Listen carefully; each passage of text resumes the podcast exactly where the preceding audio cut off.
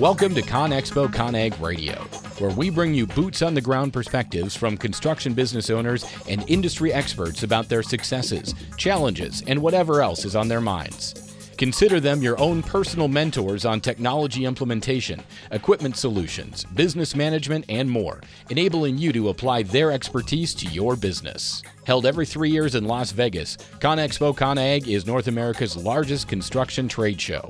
For even more ways to connect with the industry, visit conexpoconag.com forward slash connect.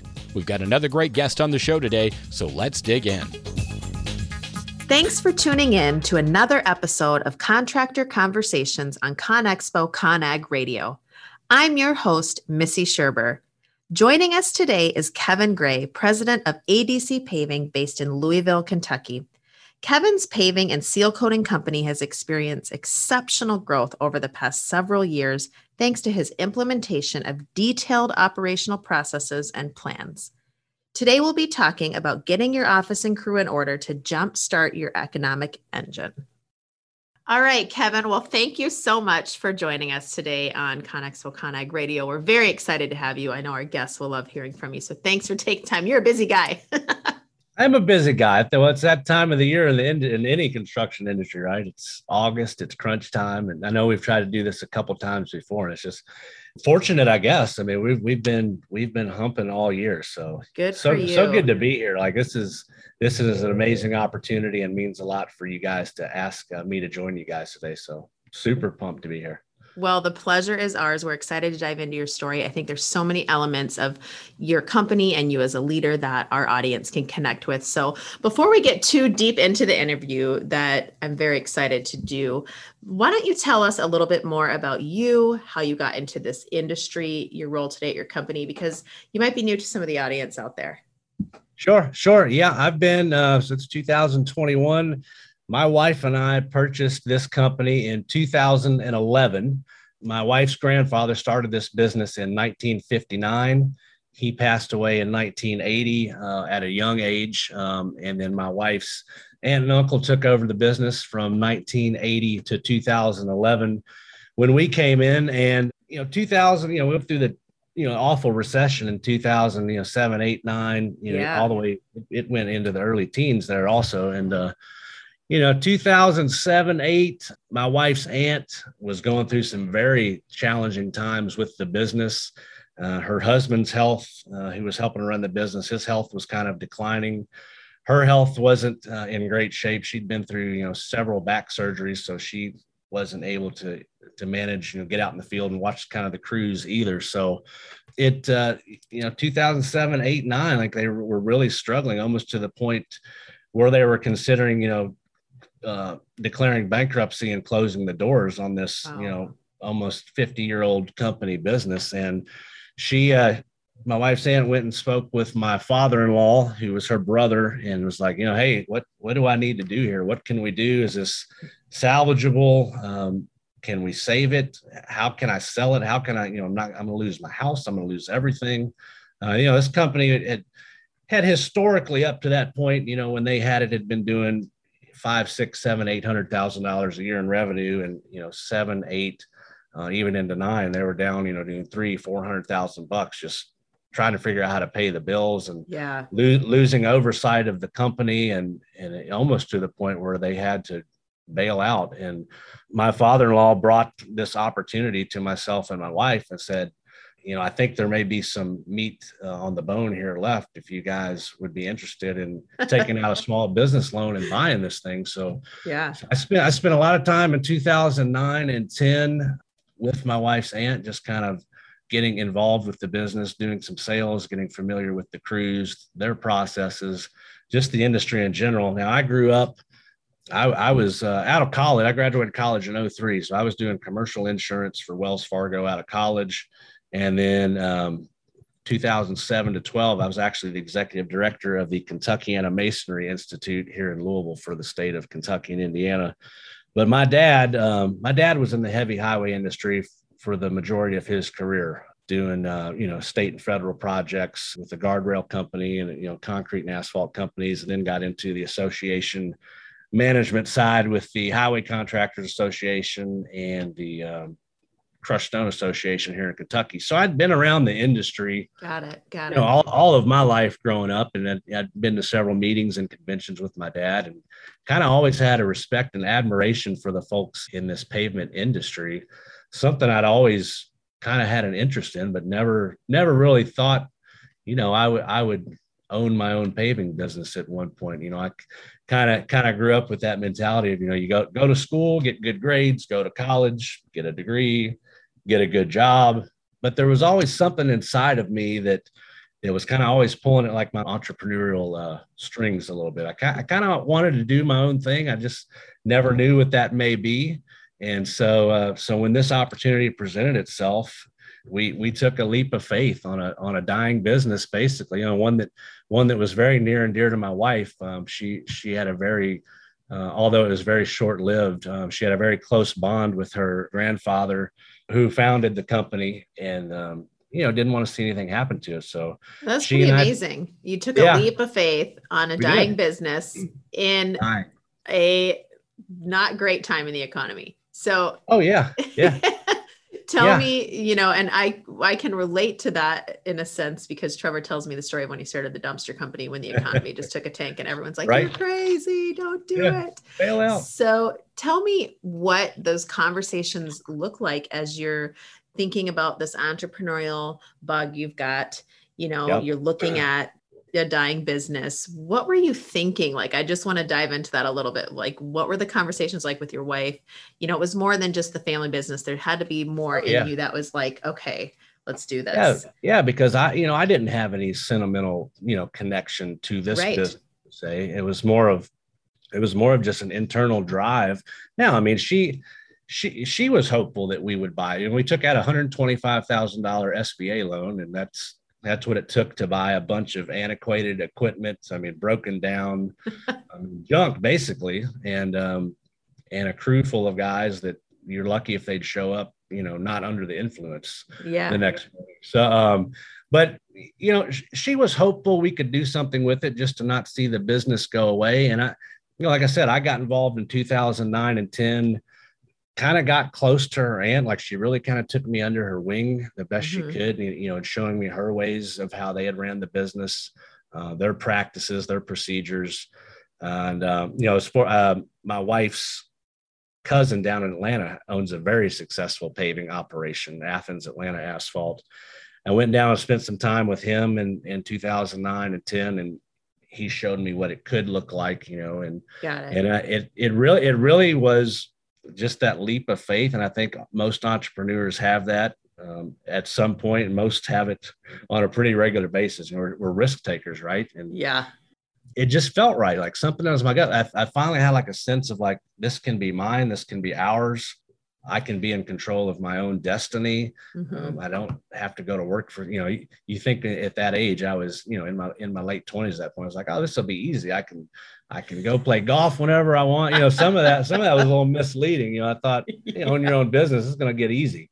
You, know, you, sit back and collect checks. Um, but no, it, it, it was a huge risk uh, in, in the recession. My, like my parents who are super safe and conservative, um, you know, like I said, my dad was in the association management side. My mom was a school teacher, and you know, they were they were like, "You're," they were. I mean, they were very disapproving of of this decision. You know, I gave mm-hmm. up a great career to take this leap of faith, and I mean, they it, it took them four or five years of us and me, you know, me owning this business to finally say we're proud of you and oh my gosh, I can't believe how successful you've become. Like, yeah, they hated it. I mean, they were they were mad. I mean, they were angry at almost to the point we weren't speaking because they thought I'd lost my mind. Yeah, isn't that interesting too? It's yeah. like you can see it and it feels so real and so tangible, but those around you can tend to think, you know, I experienced same with my family when they're like, you're quitting your dream job to run a dumpster company for this guy that drives a Peterbilt. What? I love it. Yeah. Ah, exactly. I said I am. Please still I talk am. to me. yeah. Like you're gonna you're gonna put down the suit and tie and go lay blacktop. Yeah. Yeah. It's yeah, it's crazy, but it felt so yours was a gut move. It was a leap of faith. You did, yeah. it sounds like get advisory and you had some other companies there you saw where you could have a vision for what the future could look like so tell me you took the leap of faith in was it 2011 you said Yeah, July really? of 2011, we we closed the paperwork with the bank and got the got and they had a hard time doing the loan because the financials the past you know the years leading up to that were were terrible. I mean, bleeding money like yeah. Ble- and the equipment was um, that's the only reason we got the loan because they they could at least put a hundred thousand dollars worth of value to this equipment we were buying, and it was got it. But it was, I mean, it, knowing what I know today, it probably wasn't worth fifty. Yeah. Um, but you know, it, it was an established company in the community. Um, you know, there was a reason it had been in business, you know, stayed in business 50 years. It, it had a decent reputation. So we thought, you know, we're like, there's, you know, we've got 50 years in the, in the community. People at least know the name. We can do something. We can do yeah. something. So 10 years later, you and your wife running ADC paving. How's it going? It's going amazing. It's, you know, I, I say that it's it's been a journey. It's been, I mean, I've got stories. We could sit here and talk for hours about, mm. you know, you you go from taking over, you know, basically being new to the industry, not having a clue what I'm doing, and buying a basically junk and a bunch of guys, bunch of guys. I, I say that the convicts were running um, the prison basically. It wasn't the warden. Um, so those first few years were challenged i mean super challenging. And i thought i was learning stuff and getting better but i was i was pretty much being misled and getting bad information even from the people on you know in our company because i didn't really know any better yeah. So, uh, and I so know I, you guys are doing so well now. So those first few years were difficult. And I think it's great for young small business owners to hear that because I think oh, they see Instagram and and all of our pictures and our fleet yeah. and it's like wow. And it's like, whoa, like those first yeah. five to yeah. 10 years were a struggle. Oh yeah. yeah. People, you know, people see that stuff. And it's uh, you know, of course, you know, it's Instagram, social media. You're only probably going to see the best mm-hmm. stuff, right? And and then people get misled that you know either this is easy or they got lucky or they were a trust fund like somehow they got lucky to get where they're at today, mm-hmm. right? Like. Mm-hmm.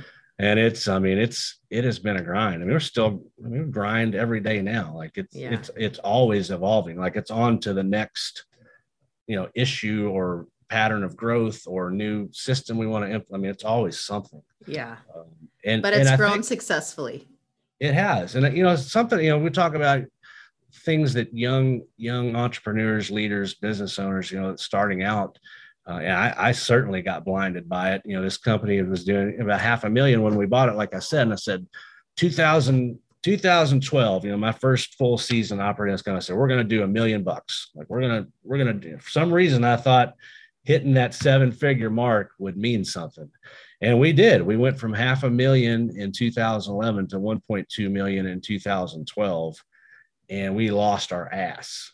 I mean, it was uncomfortable. I mean, it was, yeah, we hit the revenue goal, but I, I didn't even know what profit margin was at that, right? Yep, so yep. you get blinded by the by the top line and you forget about the bottom line. Yes. So yeah, we hit the goal, but it wasn't pretty. It wasn't fun. Uh, it was stressful. So you can do two. What we learned, you can do two million in sales and make no money. That's right. Yeah. yeah. And I'm when I when we had that reached that point, I was like, what? How is this yeah. possible? Yeah. Called your expenses and your overhead and yeah. your profit margin and watching every line. These are things you learn, right? As you as you go. So that's interesting that right off the bat. oh yeah. Yeah. Like, it's a good know, message to get out there. It's the truth, right? It's the truth it as a business I, owner, I what know, you learn. I, you know, I just we were out there just collecting checks and putting them in the bank. So I'm like, oh my god, I'm going to be a millionaire.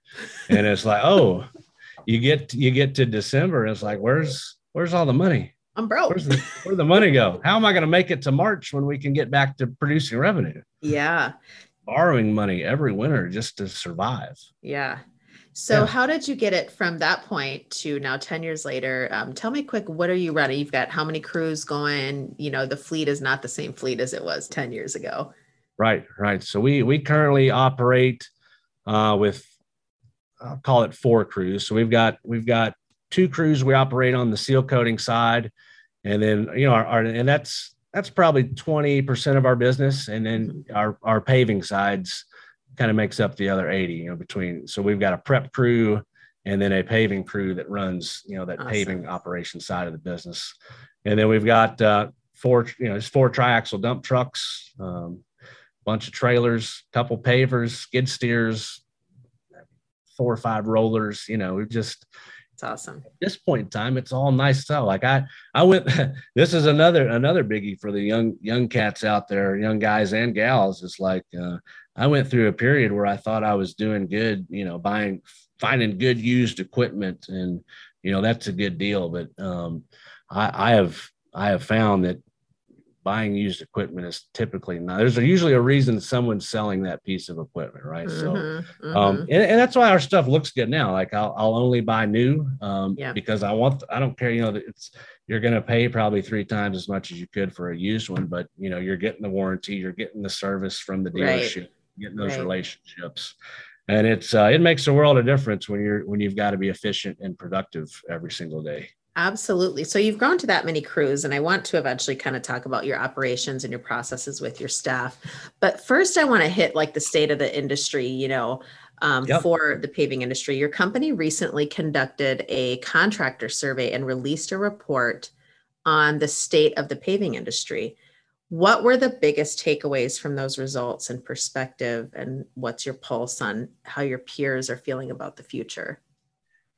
Well, I, t- I mean, I'll tell you this. I mean, our unfortunately, our industry, from what I've gathered in my time in it, and you know what I've learned, and the people we associate with. I mean, you you kind of know the the circle that we run with. You're mm-hmm. included also. I mean, I I feel I feel like there's still, I don't know, 70, 80% of our industry that still kind of operates uh, just on the, on the good old boy um, kind of resting on your laurels fashion, you know, kind of flying by the seat of their pants type of way. And I, which is unfortunate, but I'm hopeful. I'm hopeful with some of the momentum we're we're gaining, you know, with stuff we're doing with like top contractor school and and you know, social media has been huge in in some of us uh, contractors who are trying to do things differently and evolve yeah. the industry, get together, stay together, and and creating a movement for all of it. I mean, the the whole concept behind top contractor school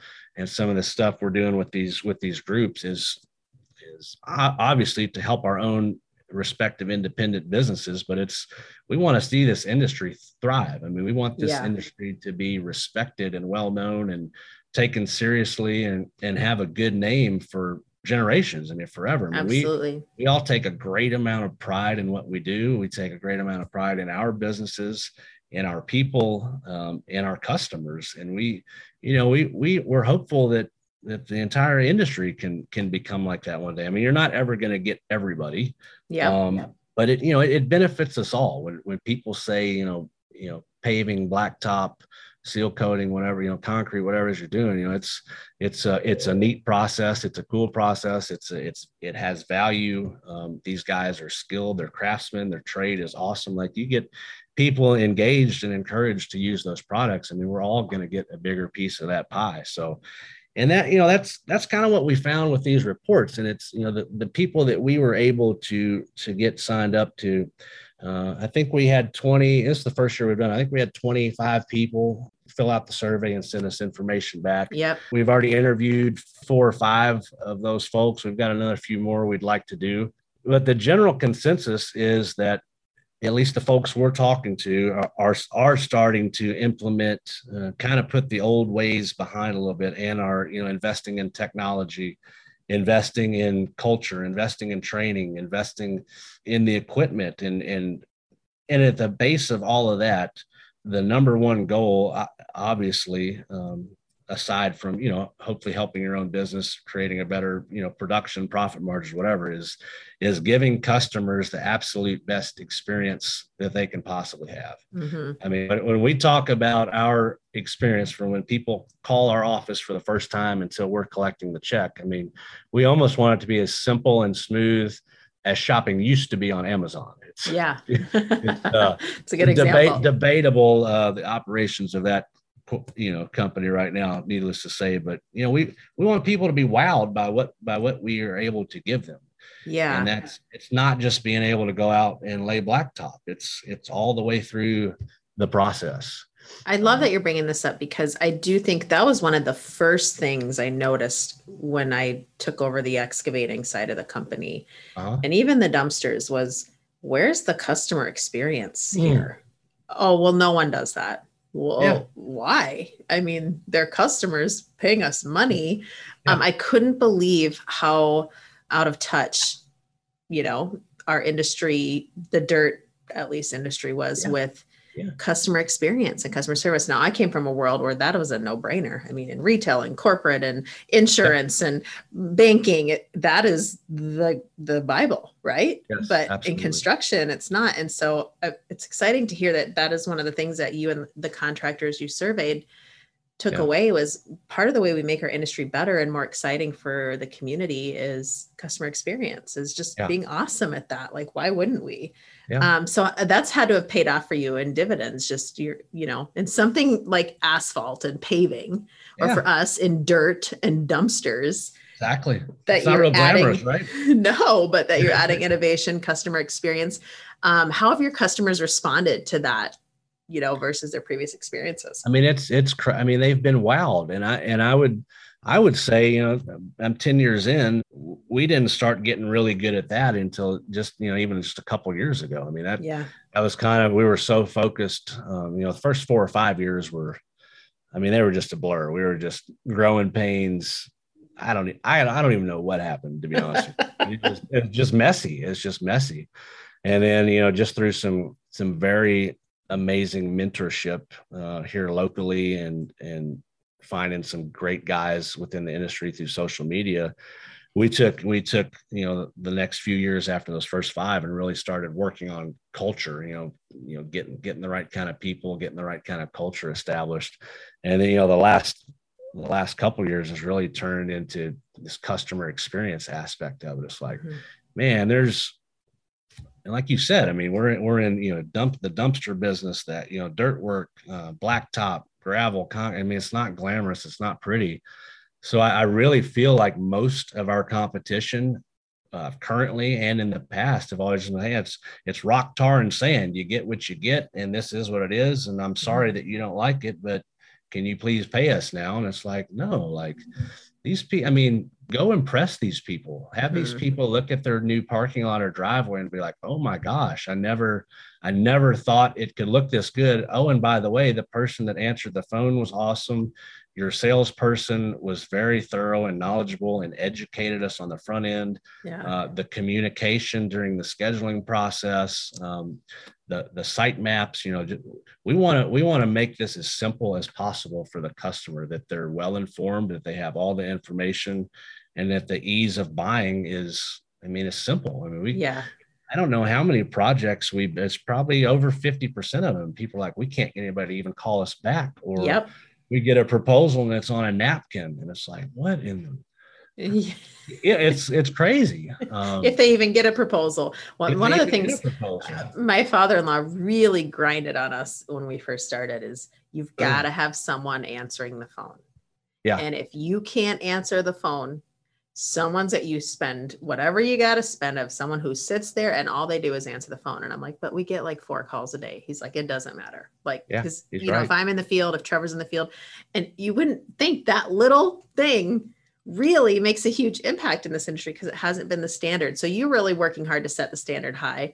Uh, yeah. we're doing the same and, and, it does make a difference. The customers do notice and i think that's an important message to get out there on this on this episode is customers do notice your yeah. team notices your higher yeah. standards yes. you know like it Absolutely. let's raise the standard will your competitors come up and try to match for sure but you were the first one there and why not I, be the first one there right yeah yes we, you know we're some of the first ones there and as long as we don't get comfortable or complacent and we continue yeah. to evolve this experience as well our customers shouldn't ever catch us yeah um and it, you know if we're doing this now and they're not getting this from anyone else in our market then this isn't a greed thing, but I, I mean, it, I mean, don't get me wrong, it, it costs more money to offer an experience like that for a customer. Like it, it requires more training and investment and better equipment. And you got to pay your guys like it's, you know, pay, pay them more money uh, than your competition too. I mean, it's, it costs a little more to be able to add that kind of experience. So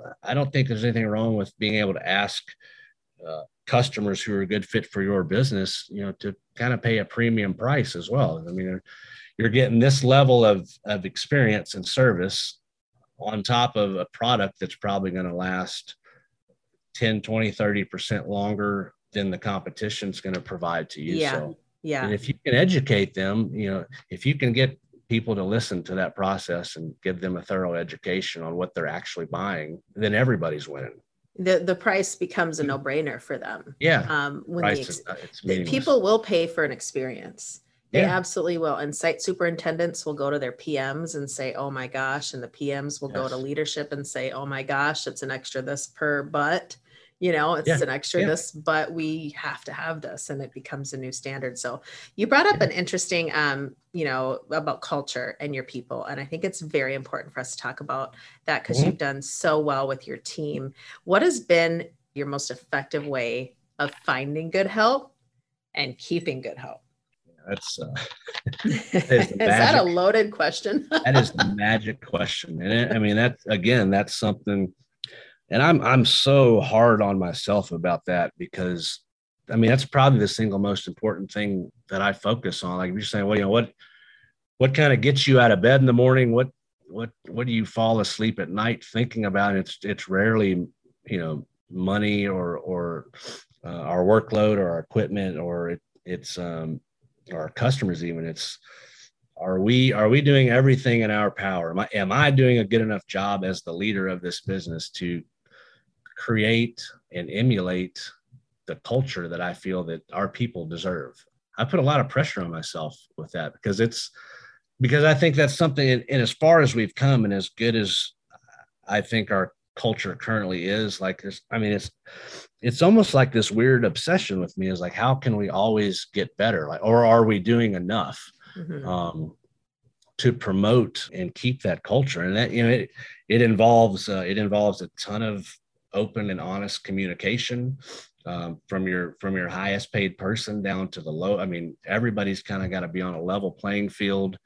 We keep it simple, man. We try to hire the right people out of the gate. We almost go to the extent uh, during the interview process to talk people out of coming to work for us because I mean, we just try to be as transparent and open as we can about what what the expectations or standards look like and, I- and i don't think they're not unreasonable. It's not like it's this uh this is a dictatorship that when you come work for adc paving that you're gonna your boots are gonna be shy. It's not it's nothing like that. It's you know it's 10 things that require zero talent like being on time being coachable having a good attitude come to work every day don't do drugs. And it's like if you can do those 10 things, but you got to do those 10 things every single day. Um, and if you can do those 10 things, we can teach you the rest. yeah. Because I, you know, I, I spent a lot of my earlier uh, career, you know, hiring for experience because it's like, oh my God, I got to have, because I didn't know enough. Like I, I didn't know anything. Like I didn't know how to even, I couldn't even find where the key went in the paver. Yeah. Like, so it's like I got to hire people that know how to do this, or we can't go to work. So I was always looking to hire skilled people. Yep. Because if I didn't, I knew that I didn't know enough, or we didn't have enough people that could go out and actually make money during the day. Like Mhm. nobody can go operate this equipment. Nobody knows how to rake. Nobody knows Yep. how to run this seal coating equipment. And um, and that took a while because I had to get comfortable enough and get enough key people around me to be confident that we could train people. So today I would rather I would rather hire the right kind of person with absolutely zero experience and start them on a shovel and bring you know bring them up through the ranks. I mean, Yeah. uh, there's a kid now that's running that's running our paving operation for us who uh, didn't know anything about this industry two and a half years ago. Yeah. It really is just find finding the right people that fit in with your culture that can do those 10 simple things that can mesh with the others that you've allowed to be uh, Yeah. a part of this culture. You know, we're very protective of who we let in these doors. And I Yeah. think, and like I said, like I said, we try, we almost try to talk people out of coming here because we feel that it's so different and so, and maybe it's just more evolved or, and maybe I'm just biased because it's ours. Like maybe I'm just super proud of it, but like I like to think, you know, that our culture is different Yep. than most construction companies you can go work for. Uh, That's interesting. I love that you're talking about this because we are in that transitionary period right now. So I'm selfishly going to ask you a few more questions on Yeah. culture here, let's do it. where we have spent so many years focused on experience only. So we Yeah. have such a wildly experienced team. Like it, the work's going to be perfect, the execution's going to be perfect, but the culture is not there. Yeah. And and I'm starting to pick up on it and starting to have internal conversations of guys, we have so much expertise on this team, but we have no connection and no culture. Mhm. What what does that look like to make that transition, you know, to where you're not like you said, we've got 20, 30 year veterans in the industry Yeah. doing Yeah. all of our work. And Trevor and I, like you said, we had to do that. We Oh, had to to. do that to protect the name. You know, our names are on the trucks and on the Yeah. equipment. So we had to know it was going to be perfect. But then you get to that point, like you said, where it's like, where's our culture? We, we've got no culture. We've got no young talent. We're not breeding the next generation. Like, Yeah. yes, we've got a great, a lot of expertise here, but where's the fun and the connection and like you're saying, the culture that the customer senses on the job site? So tell me how you made that transition. What were the key things for you to start establishing culture within your Yeah. Company? and your, your, your, guys, you know, all these experienced guys that you have, do they work well together? I mean, do they, do they get along? Do they, yeah. I mean, they come, they do their thing, they want to go Yeah, home. You I know, you. I mean that that you know, in our business it may be a little different. I mean, our you know, our paving crews, a group of you know typically five to seven guys every day, day in and, and day out, working together, kind of in the trenches. yeah. Um, and we you know we found when we had all these experienced guys, you know, they kind of all they brought their their own past experiences or baggage with them. So like everybody had a had a different way they wanted it. Like there was, and, and although we had leaders and foremen out there, everybody kind of had an opinion or wanted to be the chief, or yeah. and it was just counterproductive to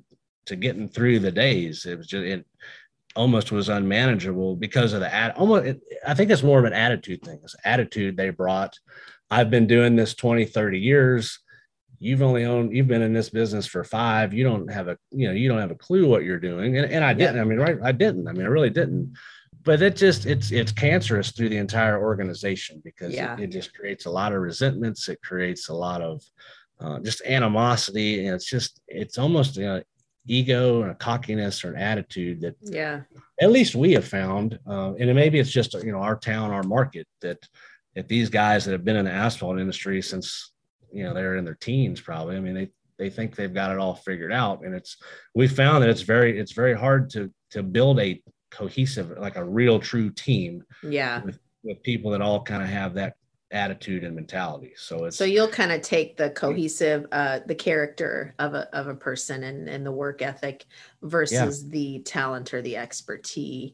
take it all day. Yeah, Now. because you can train it. Yeah. Yeah, can- and and the key to that is, though, I mean, the key is you've got to, you know, you you have, like you said, you've got to keep hiring experienced people and skilled people because you have a customer that you've told you're going to come do this work for.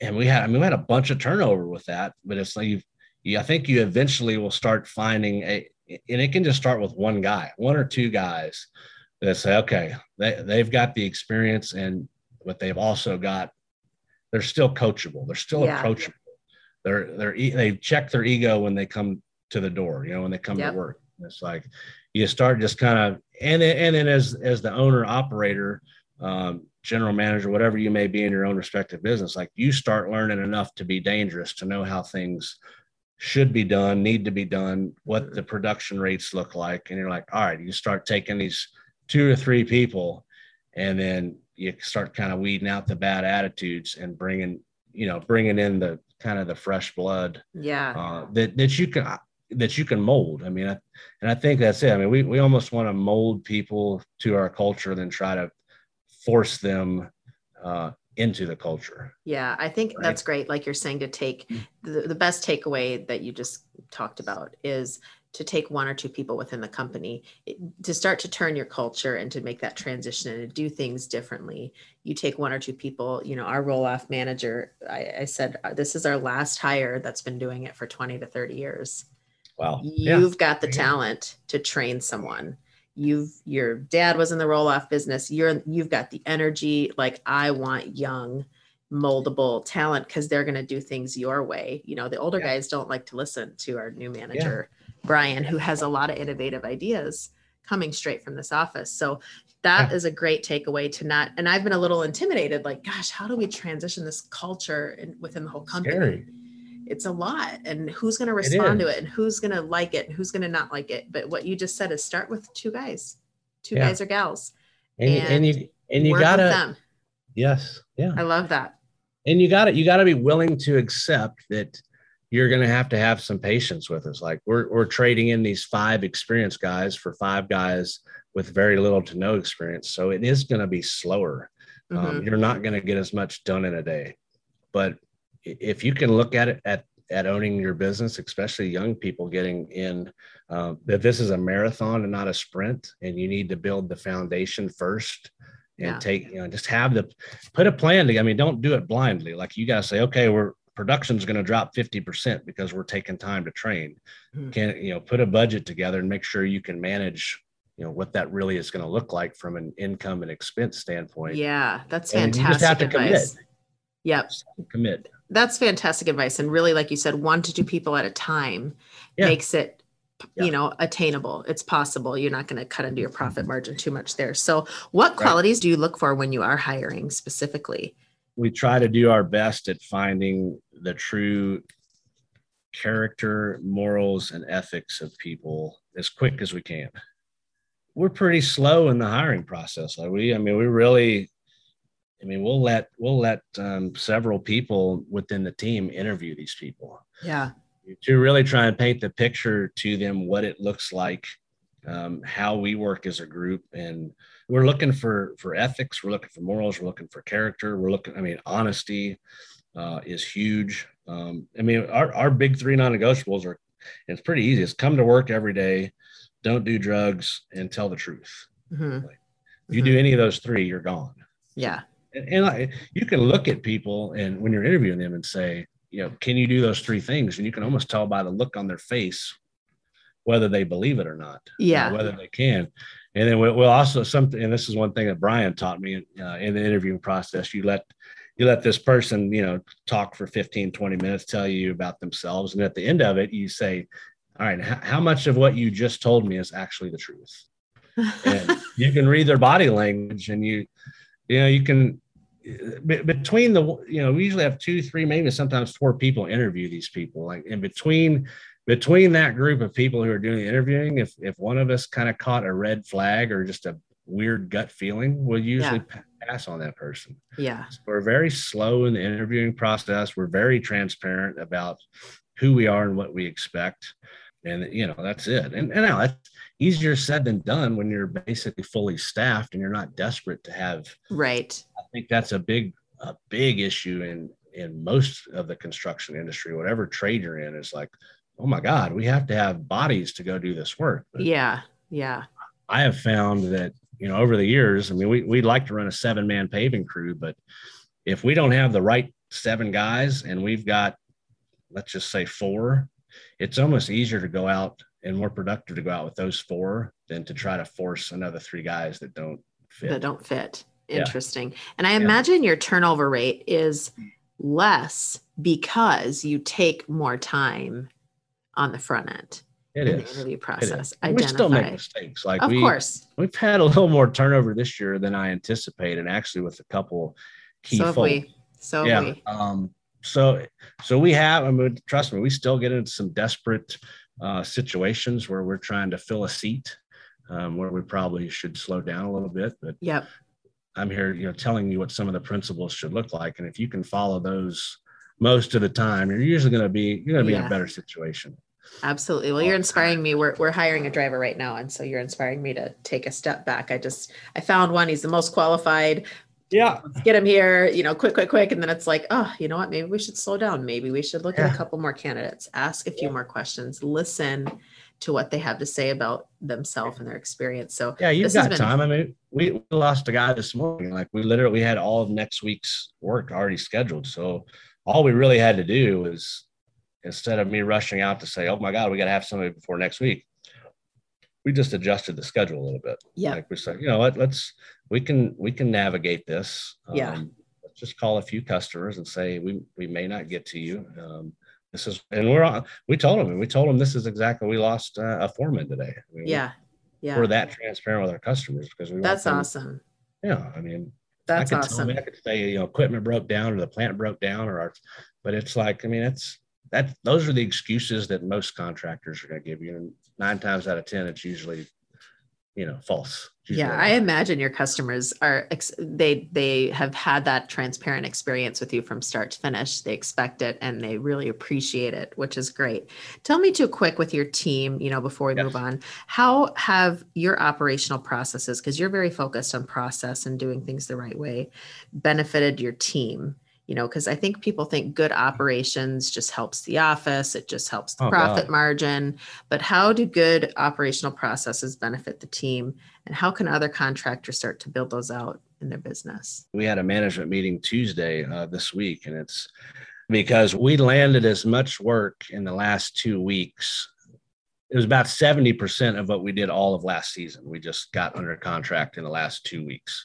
Wow. And that affects everybody in the business from from the administration office staff to the sales staff to the project management scheduling department, salespeople, and the crews, obviously. And in turn, I mean, we're, we're and we're and we're supposed to we're, we're planning to get it all done within the next 45 to maybe 60 days. So the amount of the amount of paperwork, the amount of phone calls, the amount of correspondence um, that's getting ready to run through this office and through our equipment and through our crews. I mean, it's it's almost going to be double what we're typically accustomed to. So wow. um, and I, you know, for for years, you know, that like year we went from half a million to 1.2. There weren't any process. We just more than doubled revenue with zero processes in place, and that's why we had no idea if we had money or not because mm-hmm. nothing was in place. I mean, it's absolutely critical that the processes are there. So, and and that's part that's part of slowing down to speed up too. Same same as you know working on the culture. Um, these processes don't happen overnight, and they're Yeah. always evolving too. Like you're, I mean, uh, especially if you have good people on your team, they're always coming up with new ideas and ways of doing Yep. things. Um, and if you don't slow down a little bit to get you know these processes and checks, standard operating procedures in place, Mhm. um, then it can create a bind in, anywhere in the system.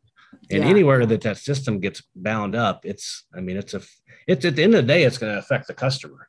We can manage kind of all the garbage on our end, and it makes it uncomfortable, and it makes it, uh, you know, and, and people get, you know, you get angry and resentments going, and um, stress, pressure, and all that going when when the systems and processes aren't being followed internally either. So Mhm. it's it slows down the whole chain. At the end of the day, it's it's putting unnecessary stress on people within your organization, and then your customer is eventually Yeah. going to feel it too. So Where would you tell a contractor who maybe you know he's at, he's past those three first three four years, right? Gunslinging, figuring it out.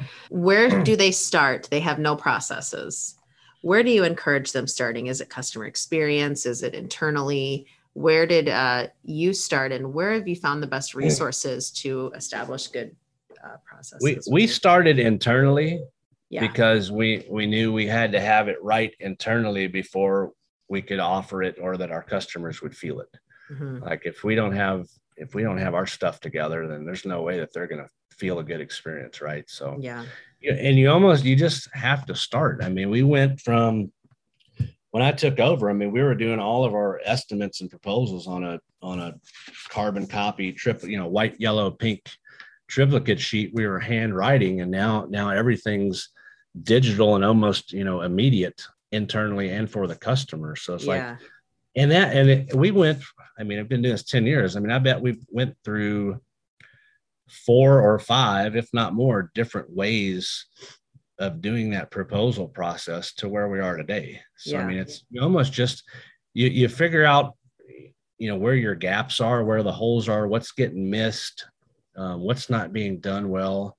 And you, you just start you just start building out better easier ways to do things yep, you almost just have to start and you, Yeah. you have to be mindful of it it takes a lot of communication between team members too to Yeah. to and be honest of what they need what they're not what information they're not getting what Yeah. uh, what's falling through the cracks like you've got to i think the biggest thing i can stress to contractors and i feel like our in- industries are so guilty of just not having an open line of communication with the entire organization Yeah, like it's pretty bougie, I think, of like owners and management to just sit around and have all these meetings and not at, at least periodically including everybody. I mean, the I whole company. absolutely agree. I think that's you just feedback. nailed it.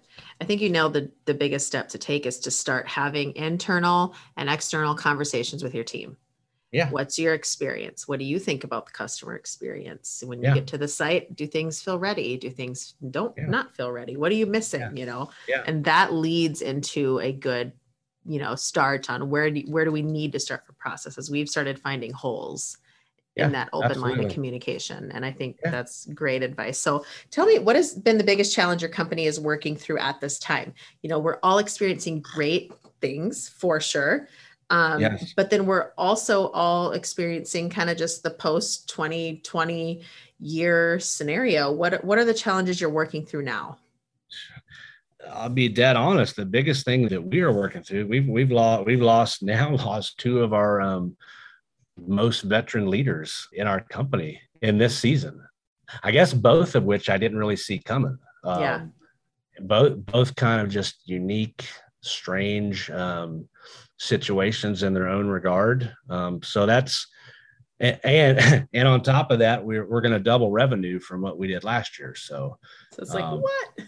yeah, so that's I mean that puts pressure on everybody. Yeah. So I mean, we're we're at a, you know, we're at a crossroads right now. It's like, do we? We've got, we've already got more work on hand than we completed all of last year, almost double what we completed last year already on hand. And it's like, we have a decision to make. Do we, do we pump the brakes a little bit and and just navigate the best way to kind of get through that and maybe a little more, or do we want to keep the foot on the gas pedal and and say, hey, we're still going towards the goal that we set out to do yeah. and it's it's very open again open honest communications and discussions with the entire team to say is everybody still on board for this Mhm. and by the way this is what it's going to look like Yeah. um, and and you hope you don't have a lot of yes people sitting in the room that are just saying yeah let's do it like and i think if you've got a good culture of people that are open and approachable and trust the management and the leadership and the ownership that those conversations can be had and yeah.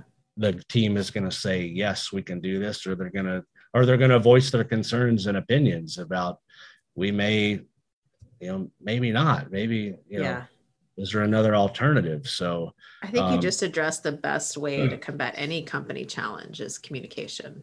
And it Yes. sounds so cliche, right? Oh, But yes. it's Yeah. genuinely like, okay, open communication of guys, the margins weren't great on the roll off business last Uh-huh. year. What do you think about that? Like, how do we fix that? And then let everyone in the room, not just like you said, be yes people. Are, are your communications with your team just yes, yes, yes? Or is it Yeah. what, when, why, how? You know, Yeah. I, I just, I love your approach to challenge there. And I think that's really a take home for anyone listening to this podcast addressing any challenge in life is where can I communicate more Yeah. to get to the bottom line of what we need to do Yeah. Yeah, I mean, Um, what, what, I mean, what, what is typically the cause of or the solution to, you know, issues in your marriage or, Yeah. you know, it's, communication. we haven't slowed down enough to even talk about what's, you know, and it builds resentment and Yeah. Kevin, I've been so impressed with your leadership style and how you lead your team, how you lead your company, really how you led your family into this decision of taking over this business. Yep. So I want you to describe your leadership style and how you approach leadership on a day to day basis. Gotcha. Yeah, I think um, I think I'd like to look at my leadership uh, approach as kind of being the best coach I can be to every single person that's on the team. And that's, I mean, that's it's not it's not asphalt or seal coating or or site work, you know, truck whatever we do every day that gets me out of out of bed every morning. As much as I do love uh, everything about our industry, I really have a passion for it. The number one thing that gets me out of bed every morning is an opportunity to be able to coach my team. And I think that also, I mean, that that helps us not only establish the culture, but you've got to have a mindfulness about that um, to maintain the culture. It's one thing to establish the culture, and it's a whole nother ball game to to keep it and to keep evolving it because Yeah. Almost the moment you and I've been guilty of it. I mean, because you know there'll be excuses that you know we've been too busy, or I've had to go run the paver, or I've been out You know, I've had to. I'm wearing all these hats, and like uh, you know, we all get busy, and it's yeah. uh, we can lose can lose focus on nurturing you know the culture of our businesses, and it's for me, it's being available for my team and being the best role model, coach, uh, support system friend i mean whatever you want to call it to to every you know from again from the lowest paid guy to the most experienced um, you know valuable team on the person. That we've all everyone in this organization plays a role. Like it, awesome. it, takes every single one of us to do what we do every day. Yeah. Um, and just being present and being being a coach and just being there for for our people is i think that's an awesome approach to leadership is being a coach. And my question is and, and it has my wheels turning like okay how could i do better there? My question is how do you keep yourself full right when you're coaching so many people? Like yeah. what are the what are the things you do as a leader to make sure like i'm full i've got i've got to give i've got enough in me to give? Do you have coaches in your life? Do you have people that mentor you? Kind of how have you maintained being able to be a coach? That's a great team? question. That's a, and and typically when I'm when I'm failing at being a good coach or a leader or uh, engaged or as present as I should, you know, I'm not I'm here every day, not present. I'm talking present mentally or yeah. Uh, uh, emotionally is is when I'm not pouring into myself enough because mm-hmm. you know the tap kind of runs dry. You're you're give and give and give and give, and it's like what's filling me back up to be able to do that. So it's I do still have um, a mentor here that I that I deal with. I still talk to uh, to my cousin down in Atlanta quite a bit, and then the group and the friends that I found within TCS, you know, especially you know top contract school, especially within that inner circle. Like, yeah, what a um, great group. we lost we lost the foreman, you know, this morning, and I've talked to three of those guys already today, and it's I'm I'm already I'm like, all right, we got this. We're we're on to the next thing now. It's yeah. next man up. So it's yeah. Uh, you got to have a support staff because you, you can't you cannot do it on your own. Um, uh, as much as you think uh, and, and, a lot of us leaders entrepreneurs are guilty of you know thinking we're superhuman. Uh, we we have emotional needs. We have um, psychological mental physical needs that need to be met ourselves yeah. yeah. pouring into other people.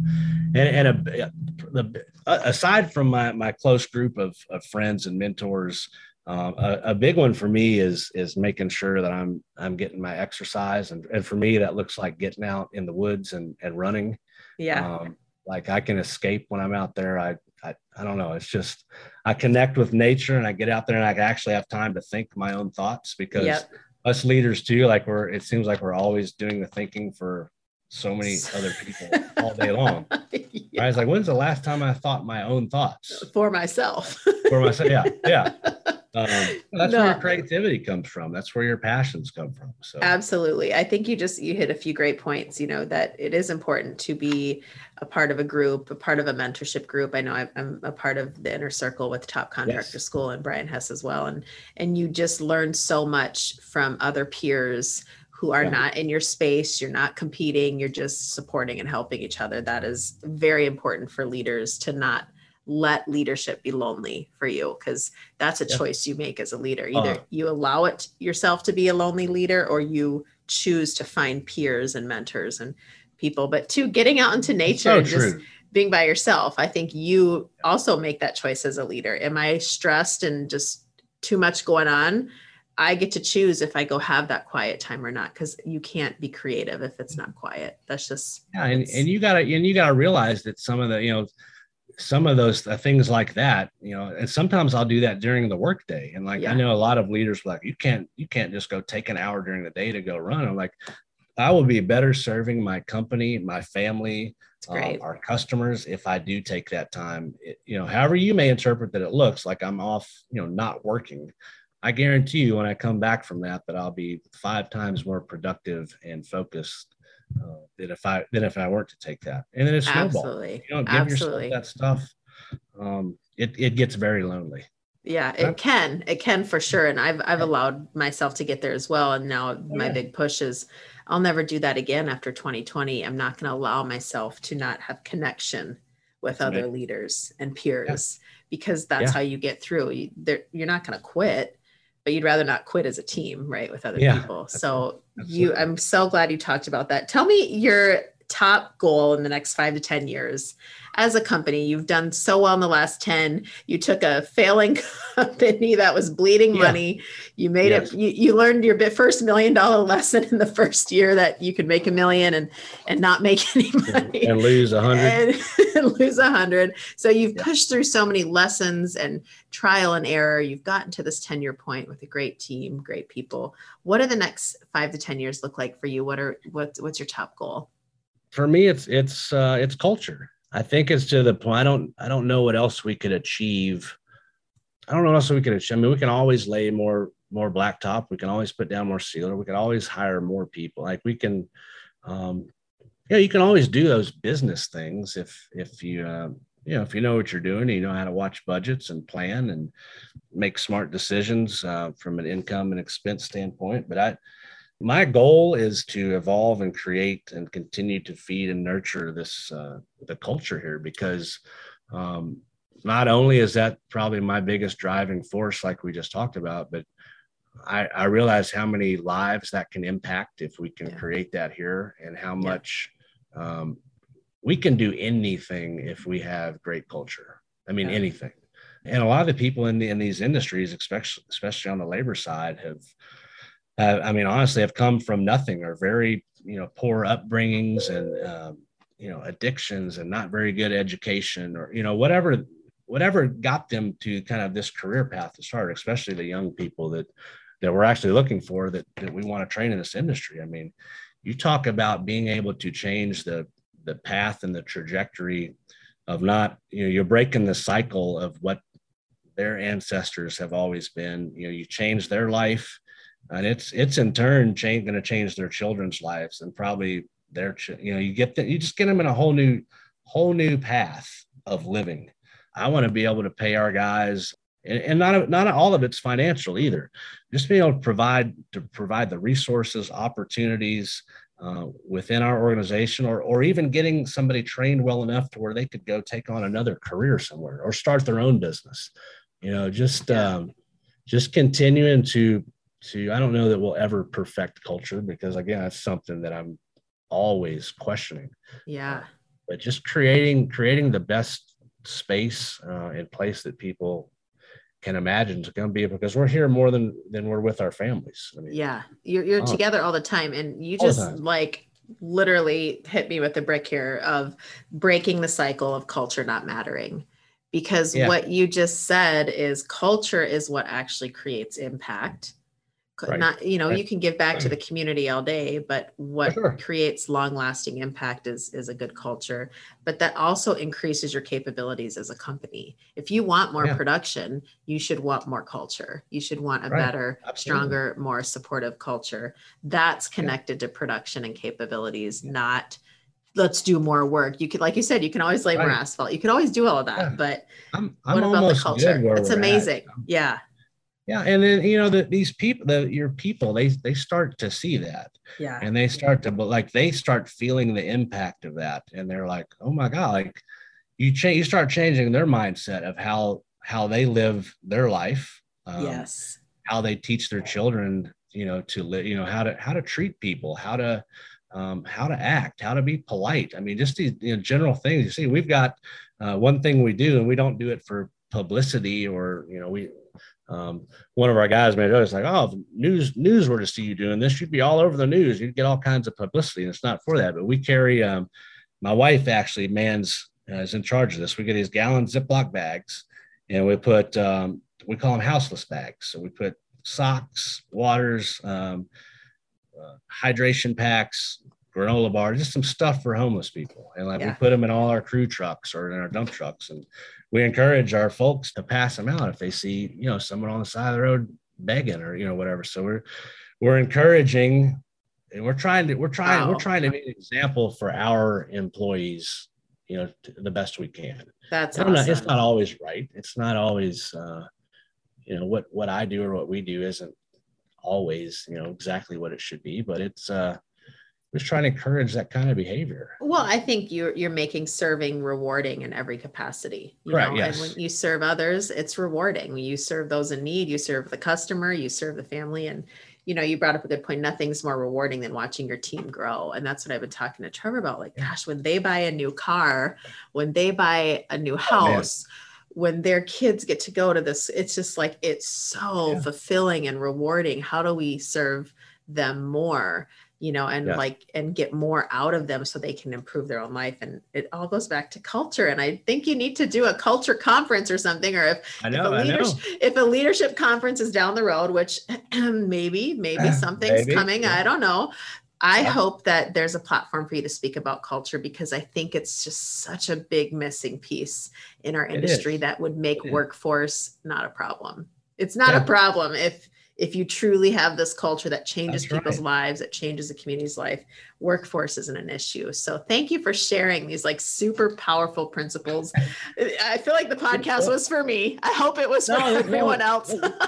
No, this I mean this you know what? This is good for me too because I um, I speak these things because they're what I believe in. And not, I mean I'm here to tell you, like, I don't I don't do these right all the time by any like um, it may sound great right now because we're talking about it and it it is what I believe and it is what we do very well but it, it Always the goal. reminds me of yeah it reminds me of my responsibility like yeah um, you can't have a good culture without being a good leader and a good coach so this for sure it's kind of rejuvenating. You know, we're we're halfway through the season. and People are you know starting to get tired, and it's been stressful. We've had Yes. some turnover. It's like, Coach Kevin, coach your team. yes i i hope leaders listen to this and get that kind of reboost that they need to maintain being a good leader maintain coaching your team maintain improving your culture. It's halfway through the year we're tired and i and i hope this inspires any field laborers or workers or potential staff members listening to this podcast to find companies with Yes. good culture because they'll never leave. They'll stay in our industry uh, Yeah. they'll be here for the long haul. So thank you again. This was awesome. We like to end it with a fun little rapid fire round. Um, Oh my just to, just to go back just to go way back to let's start first with what was your first job? Probably I don't know, 14, Yep. 15, picking up hay hay bales out of the field in my hometown of Woodford County. So wow you were Yeah. truly laboring there that was I, I was a farmer. I was a farmer. preparing you well for this industry right yes. what was yeah. what was your first car after you know all that time Uh, it was a hay. 1988 Chevrolet Beretta, okay burgundy cloth interior. It was it was sweet. burgundy was a thing Yeah. um if you Yeah. weren't doing this what would you be doing kevin Oh, that's a good question. Um, fishing, professional fisherman, which I don't ever get to do anymore, but it's okay. deep sea or freshwater I like freshwater. I like uh, stream fishing. I like I it like uh, I like hitting a smallmouth bass. come on up to minnesota my friend Yeah, oh, I know. I got know. plenty it. of lakes up here for you uh, what song gets you pumped up in the morning Man, it's um, probably Yelawolf's Johnny Cash. Okay So that's why everything, you know, if you see our, our stuff, we got the black. So um, I kind of got a little Johnny Cash um, aura about me. i think that's If you know my past, you know why. It's yeah Yeah. my You know. daughter loves johnny cash it's her Nice. favorite yeah nice. who is one person you wish you could have dinner with Ooh, um, David Goggins. I would love to pick that guy's Yeah. brain. yeah it's- what would you ask him I would ask him what the single biggest thing is to to mentally to work towards unlocking that other 70 80% of our brain's capacity that we don't use as Yeah. humans. oh that's awesome Oh, that's a whole other episode that's that's like I mean that's like finding the the matrix pill or what Yeah. you know. absolutely Yeah. what is your dream piece of equipment Uh, probably a Vogele uh, super spray 2200 paver. I like it. What do you predict will be the biggest disruptor for your business in the next five years? Me. I like it. It's a Um, great yeah. answer. Yeah. So I think it, I think at the end of the day, it um, I mean, kind of have a story. It's like, what's you know, next man up. So yeah, as long as, as long as I can control myself, my emotions, and yeah, do things that help me be uh, be the best coach I can be. Yeah. And now, where can people follow you and stay connected with you? Uh, online, offline, events coming up. I got you. Online, we're uh, websites adcpaving.com and face Facebook and Instagram. We're very active on Instagram uh, and Facebook. Those are both at ADC Paving. Uh, you can find me on uh, LinkedIn, Kevin Gray, G R A Y, or also uh, ADC Paving on LinkedIn as well. And um, yeah, that's for the social stuff. That's where you can find us. That's great. You're well worth the follow on Instagram. I love your videos. we You're try to pumped up videos. It's they're so good and, and yeah. a great way to establish culture, right? Are, are yeah. some of the we try to be doing. transparent, not not just for our customers, but we you know we hope that our team is watching that too, so that yeah it gives them a little deeper look into who we who we yeah. are, who we're trying to be. Yeah. And you also may or may uh, not have an event. We'll see how 2022 goes, but uh, World of Asphalt is coming up in the spring, and it sounds like yes. you won't just be there. You could be a speaker. Could be, could be a speaker. Yes. Yeah. Awesome. We've been asked to, to present at World of Asphalt along with a couple other uh, shows. So ho- hopefully the, the show circuit will the shows go on. carry on. The I show agree. must go on. Yeah. So they can come visit you in March in Tennessee. I'm not in paving, but I'm coming to hear you speak. Oh, and come on, bring everybody. You guys have some great leaders in your industry that would love to learn from. You know, we do. Well, we're we're fortunate to have you as as a part of our inner circle group, and you know, we love uh, it. And getting some other contractors, you know, some other industries involved as well. So that's yeah, it's only gonna it's gonna help all of us. It's, we we all help each other grow. Well, thank you again. I know you're a very busy guy. Your team's hitting you up on the phone like. Yeah. this guy's got to get out in the field. But thank you again, Kevin, yeah. for your time. This was a great interview. I hope we can do it again. And uh, we'll see you in March at World of Asphalt. Thank, thank you so much. It's been this has been awesome and really, really good talking to you, Missy. And that's going to wrap up this edition of ConExpo ConAgg Radio. If you like the show and think other people should listen too, make sure to subscribe and leave a review on iTunes. We'll be back next time with another great guest. Until that time, be sure to visit conexpoconagg.com forward slash connect for even more ways to connect with the industry.